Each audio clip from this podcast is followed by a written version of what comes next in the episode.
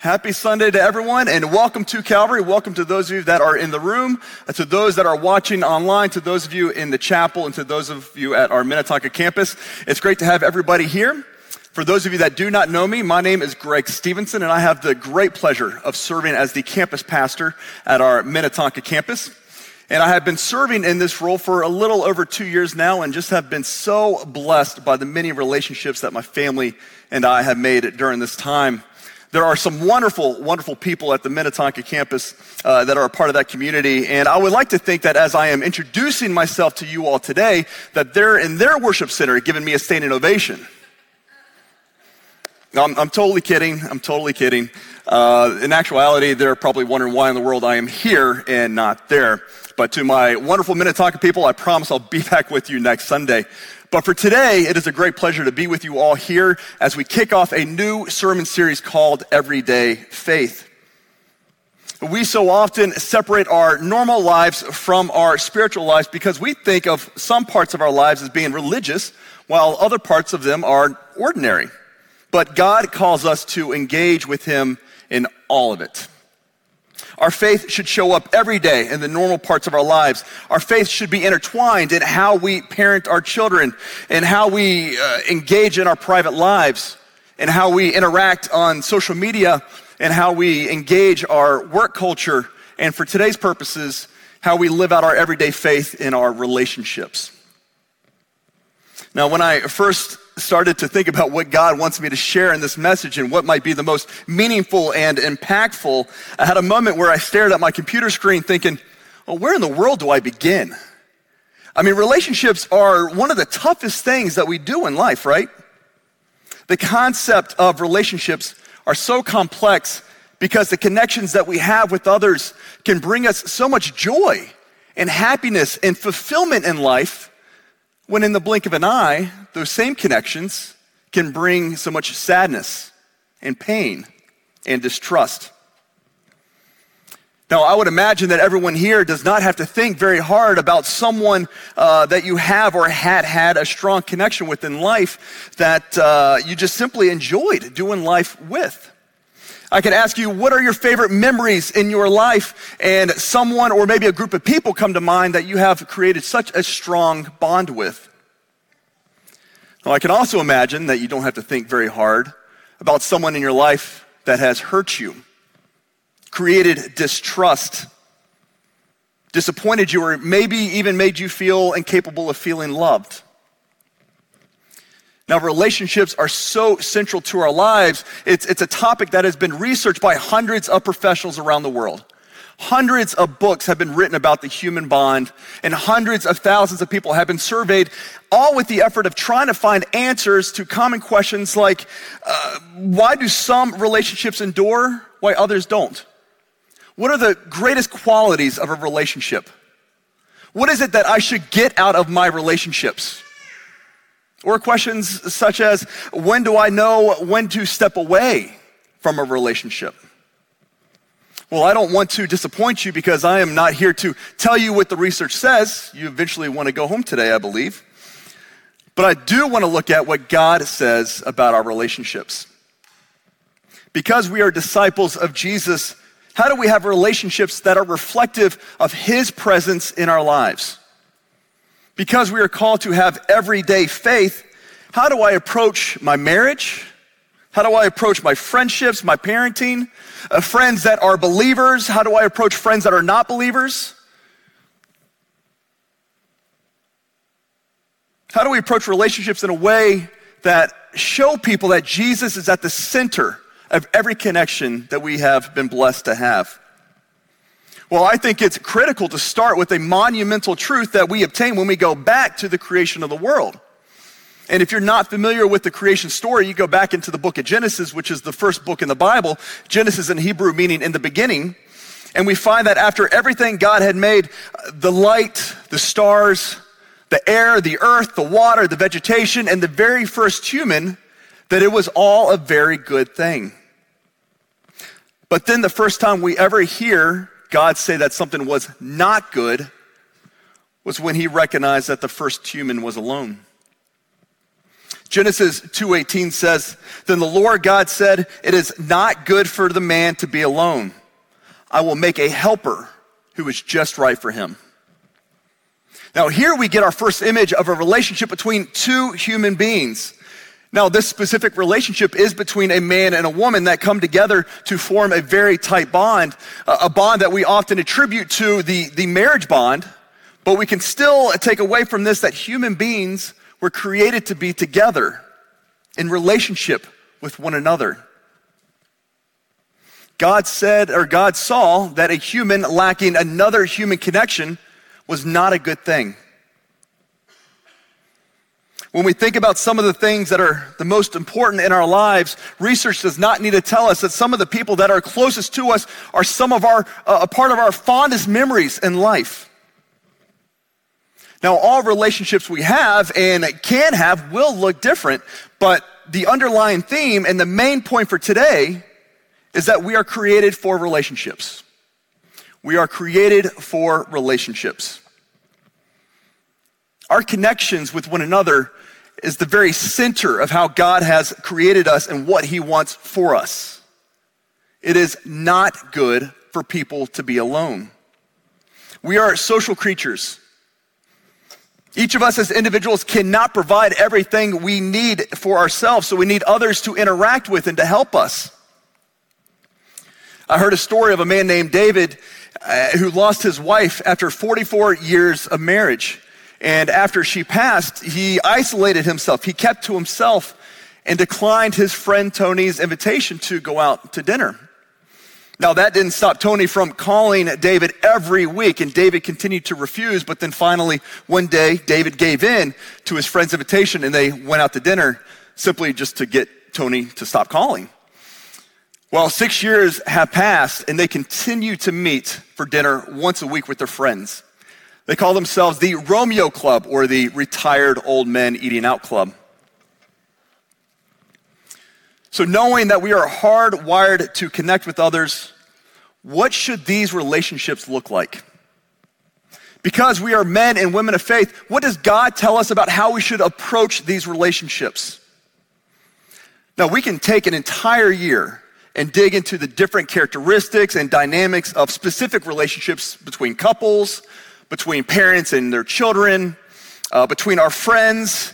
We could even look at a whole sermon series on what our relationships look like with our enemies.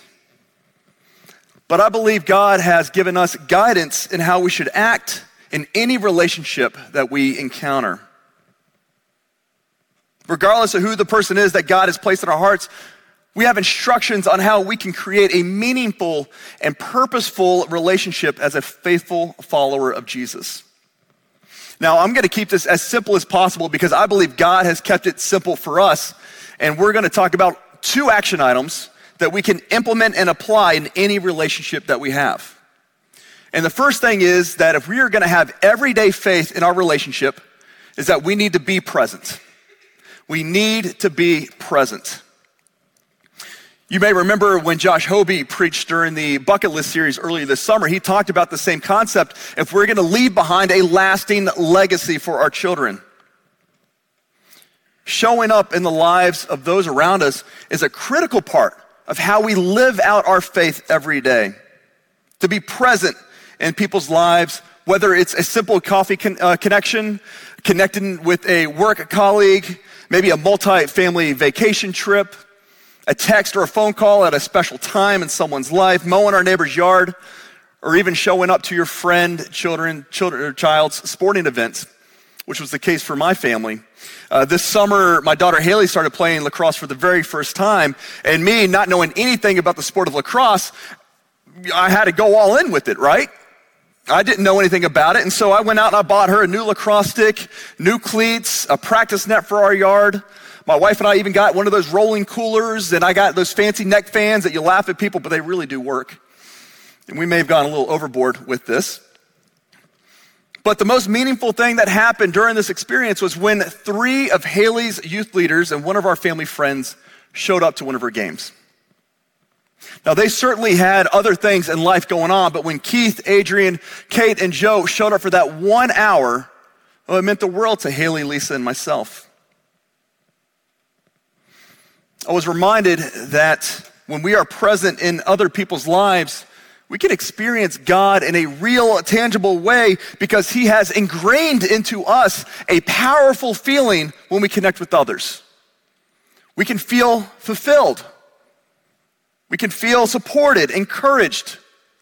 We can feel complete, that maybe someone in our lives has, has made us whole. It's a gift that God has given us. And you might even be where at the right time, your mere presence in someone's life could be what they need and show that God is real, to prove that God's existence is there through that relationship. Now, in the Bible, we read about a woman who showed up, who was present in a real way, in a godly way. Now, Naomi was a wife and a mother of two young men, but there came a time when all three men in her life passed away, leaving her to survive on her own. Now, in the Jewish time, uh, during the Jewish time in the Old Testament, only men could own property and only men could pass on the family wealth to future generations. So Naomi was left with nothing. Imagine the despair and sadness this woman experienced being a widow, a mother who lived through both of her sons' death.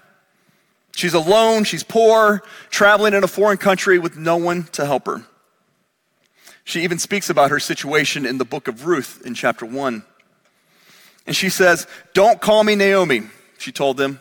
"Call me Mara, because the Almighty has made my life very bitter. I went away full, but the Lord has brought me back empty. Why call me Naomi?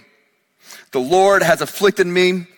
The Almighty has brought misfortune upon me."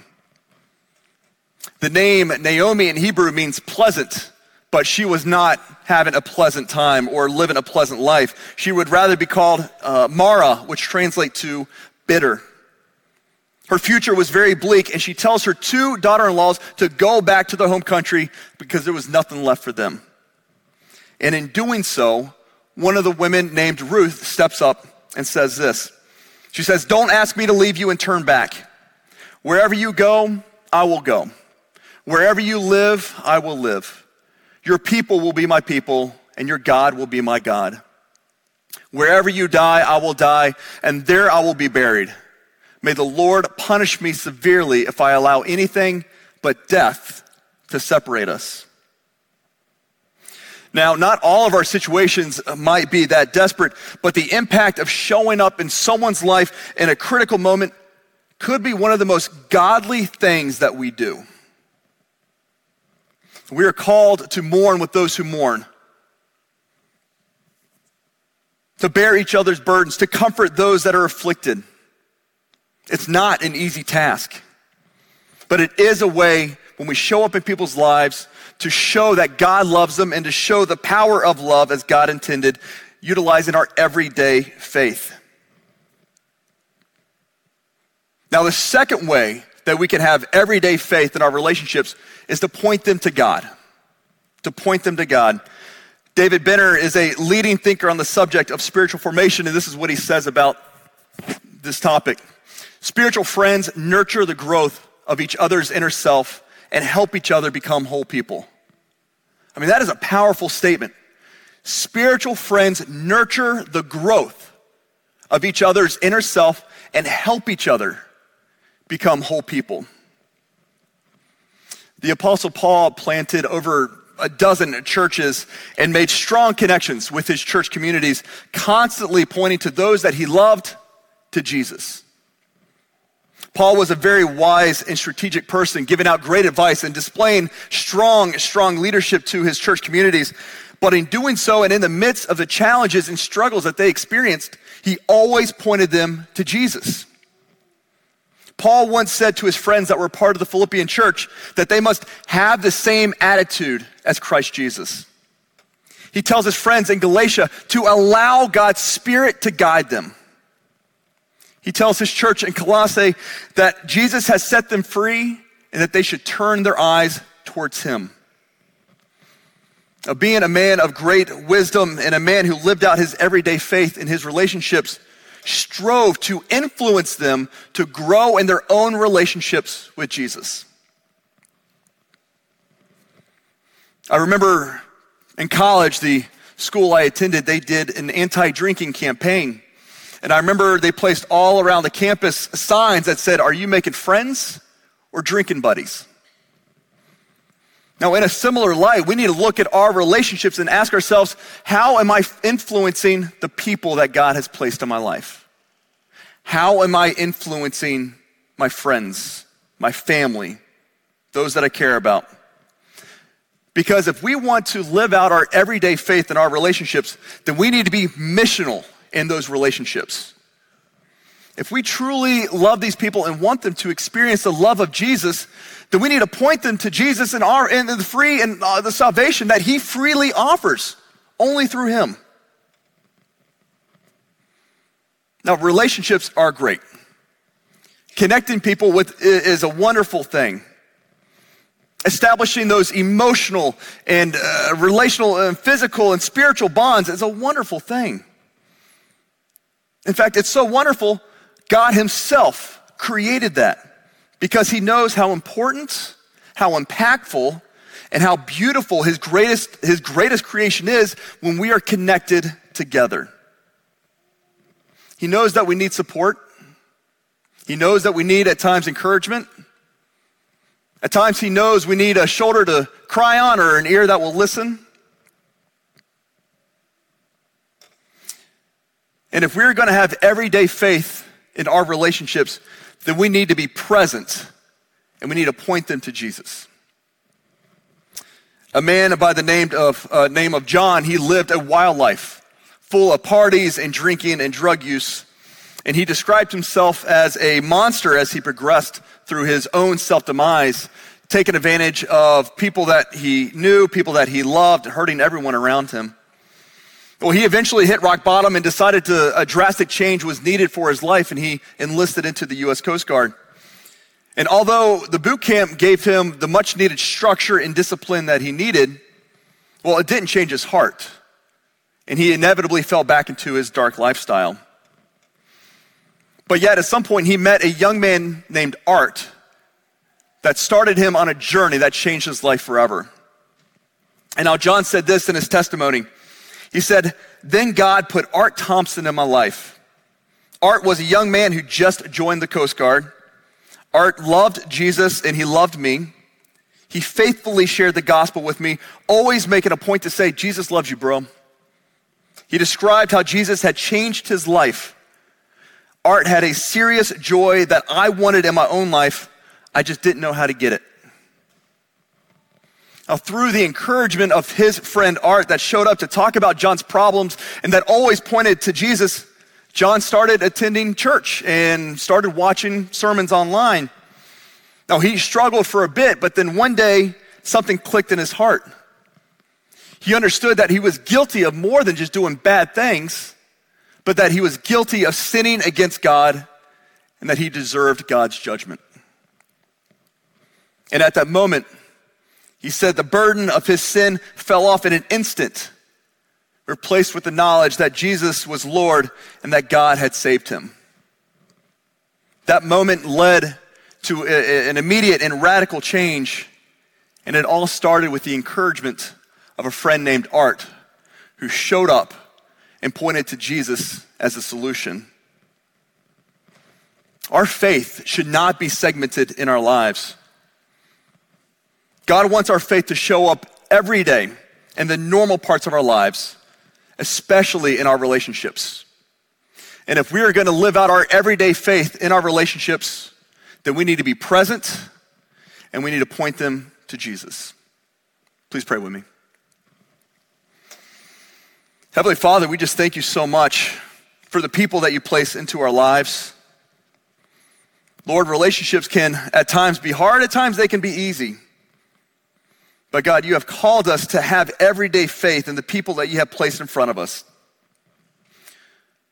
God, I just ask you that you empower us, you light a fire under, under us when we need to connect with people, when it's uh, burdensome for us, when it is time-consuming. But God, you know what that person needs. And you know that you want to work through us and that we have to show up so that you can be present in that person's life. Father, we just ask for your Spirit to work through us And Father, knock off the fear if that is what stands in the way of us talking about you and pointing them to you. Remove those barriers. Create experiences where we can pull from and we can show that you are real, that you are in our lives. Help us be a model as you intended to the world.